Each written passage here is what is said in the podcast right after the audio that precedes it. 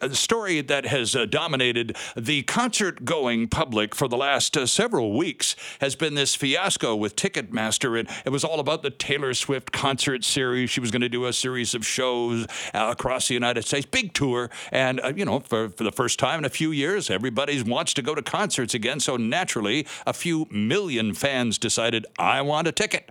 And, well, it, it, just sort of blew up. And uh, now there are hearings in the United States diving into the whys and the wherefores because millions of individuals were affected to the point where politicians couldn't help but notice. Our next guest uh, thinks that these hearings that are underway in the United States on the Taylor Swift ticket fiasco could benefit Canadian customers. Let's dive into this one and welcome Vass Bednar. Uh, Professor Bednar is the Digital Society Program Director at McMaster University in Hamilton, Ontario. Joining us from Montreal this morning, Professor Bednar. Vass, good morning and welcome. Good morning. How are you? I'm terrific, thanks. And I'm curious as all get out about how Canadians are going to benefit from this blow up uh, on the Taylor Swift Live Nation Ticketmaster stuff. Well, I'm hoping we'll benefit in two ways. One is just the spillover effect of having Ticketmaster as part of a, a broader conversation. Uh, in terms of looking at their business practices and considering their market power. Uh-huh. And then the second would be depending on the outcome of these hearings, if there are any material changes to how the company is structured or how it operates, that will have spillover effect, effects for fans in Canada as well. So that's an added bonus. Indeed. So I did a pretty poor job of describing the um, the the problem that led to the current hearings. Can you do the elevator sketch of what went wrong and why so many people got so upset? Well, people have been upset with Ticketmaster for quite a while, and artists have been speaking out over time, but it really sort of blew up um, some are saying with Swifties, Taylor Swift fans, sure. who were, uh, you know, a bunch of things happened that really annoyed them. One, they were locked out of pre-sales, even if they were quote unquote verified fans. The public sale to her uh, concert series was canceled. There were glitches. There were tickets appearing for resale with prices as high as twenty-two thousand dollars yep. USD. And you know, because Ticketmaster also uses this kind of like demand driven algorithmic pricing, it makes it really hard for fans who want to save you know money and for for a concert ticket when you don't really know how how much that ticket's going to be so it's kind of a bundling of all these concurrent issues high fees long waits website failures mm-hmm. and people are sort of saying that you know ticketmaster's dominant market position means that the company just doesn't have any pressure to actually innovate and improve and that's, you know, the common complaint around this part of the world is that, you know, when anybody announces a concert uh, and, and, you know, tickets go on sale at 10 o'clock Monday morning, well, at 10 by 10.05 on Monday morning, they're sold out. And in fact, they've been mostly bought by bots uh, rather than human beings.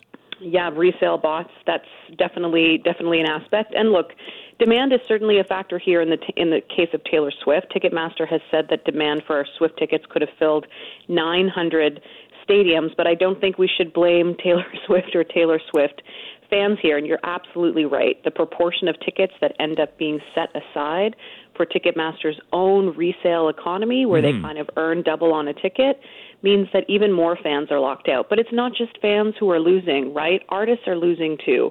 Um, and they can't really negotiate with uh, a different ticket vendor or access certain size venues for their concerts.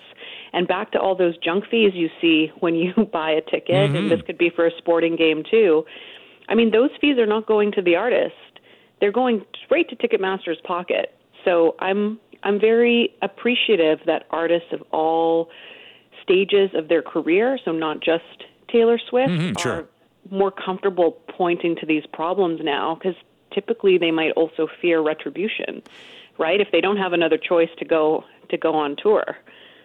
That's right, and, and uh, we're, we're hearing from uh, some of the uh, people who are uh, most upset about this uh, that uh, it's it's so impossible to buy tickets at whatever the face value is. They've sort of given up, Vass, and that's you know that's the exact opposite of what touring performers want to have happen. And Ticketmaster uh, uh, at this hearing apologized with incredible insincerity to everyone involved, and and then sort of shut up and let the senators ask more questions. Uh, really, you get the impression they're sort of going through the motions because they've been called up on the carpet, but they really don't care much.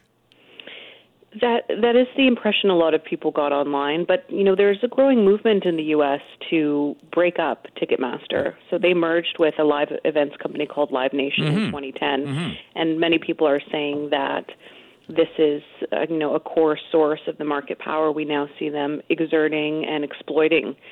So I don't think they're totally off the hook just because the Senate hearings are over.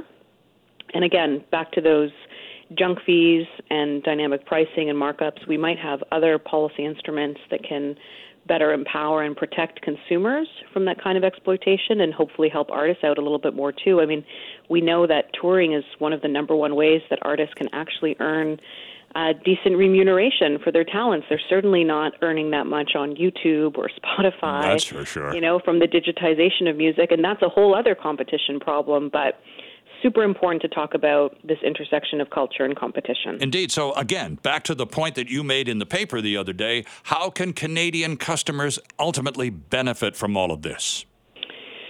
Well, we can start to look at these same issues, you know, here in our backyard. We can also, if we really want to take that lens of how are artists being exploited by these kind of choke points or, or gatekeepers, there are other interventions we could consider. One is there's a campaign called My Merch, which is all about the merch kind of uh, charge, surcharge that artists face. So across businesses of all sizes, a small local bar, you know, a big stadium, when you buy a concert tee to support, again, your favorite band and mm-hmm. you make that splurge, I think there's a presumption, I certainly had it, that that, you know, the profit, the markup is going to that artist that I support and admire. Yeah. Um, but artists face a sort of skimming percentage that can be as high as 35%. And again, it's very difficult for them to negotiate against this. It's sort of become this ubiquitous business practice. It kind of emerged out of nowhere. It's it's it was informal but became formal, if that makes sense.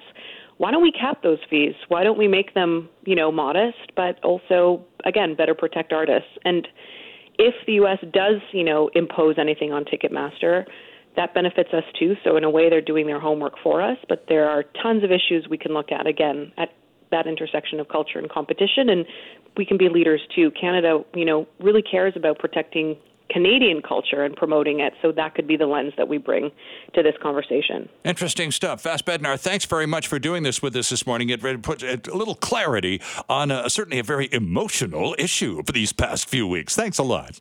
My pleasure. Hopefully, I'll see you at the concert. Bye. that would be a challenge, but yes, okay.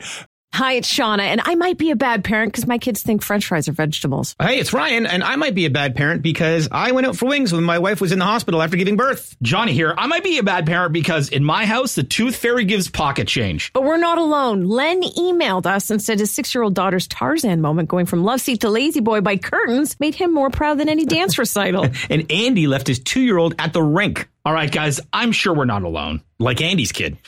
For stories and confessions like this, make sure you check out our podcast. It's called Bad Parents, and it's available wherever you get your podcasts. I left a glove at the rink.